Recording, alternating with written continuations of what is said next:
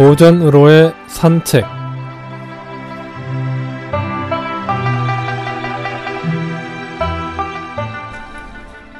안녕하십니까 김혜영입니다.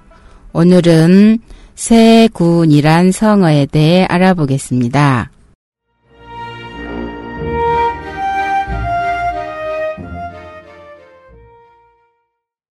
세군이란 말은 원래 남에게 자기의 아내를 일컫는 말이었는데 후세에 이르러서는 남의 아내를 세군이라고 불렀습니다.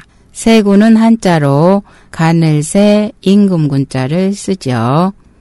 이 단어와 관련해서 동방삭에 재미있는 고사가 전하고 있는데요. 한서 동방삭전의 이야기를 한 토막 해보겠습니다. 한무제는 즉위하자마자 천하의 인재를 널리 뽑아 그 재주에 따라 인물을 등용했습니다. 때문에 정치의 득실을 논한 상소문을 올려 자신을 드러내려는 자가 매우 많았죠. 그때 동방삭도 상소문을 올렸는데 그 내용이 매우 엉뚱했습니다.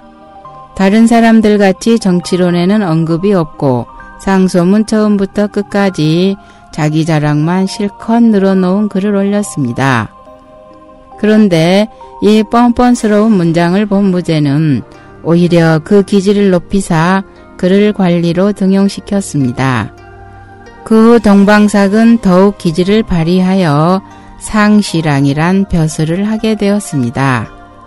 어느 해 여름 복날이 되자 관리에 따라 무죄가 시종관들에게 고기를 하사한다는 명을 내렸습니다. 시종관들은 임금이 하사한 고기를 분배할 관리를 기다렸습니다. 그러나 관리는 저녁 늦도록 오지 않았어요. 이때 동방삭이 나서서 스스로 칼을 뽑아 고기를 잘라내었습니다. 그는 눈이 동그래진 동료들에게 복날이라 빨리 돌아가야 합니다. 하사품은 잘 받아 가지고 갑니다.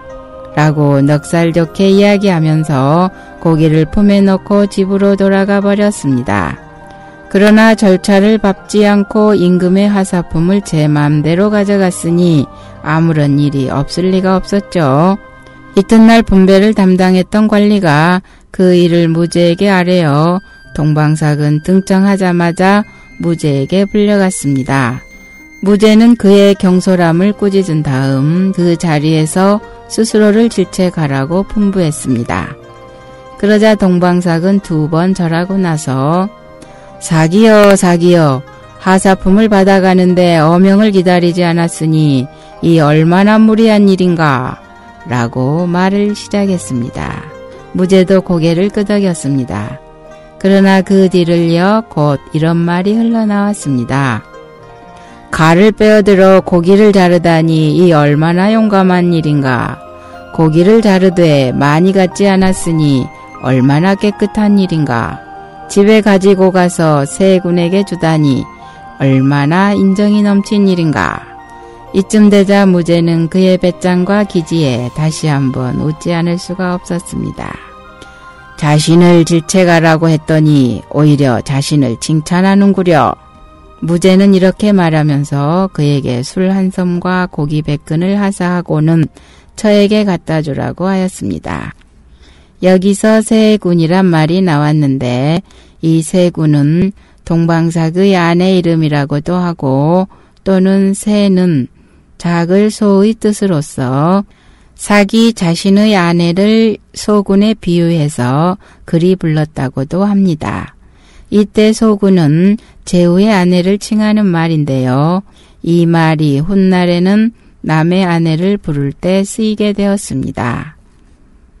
기지와 제칠한 적당한 장소와 적당한 시기에 해야 빛을 발휘하게 되는데 더욱 중요한 것은 그를 알아듣고 즐길 만한 상대가 있어야 하죠. 먼 옛날의 이야기지만 동방삭의 배짱 좋은 기지와 그것을 즐길 만한 아량이 있었던 무제의 다정한 군신 관계가 입가에 미소를 머금게 하는군요.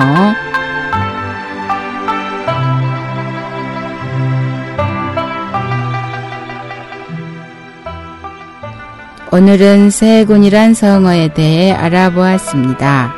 안녕히 계십시오.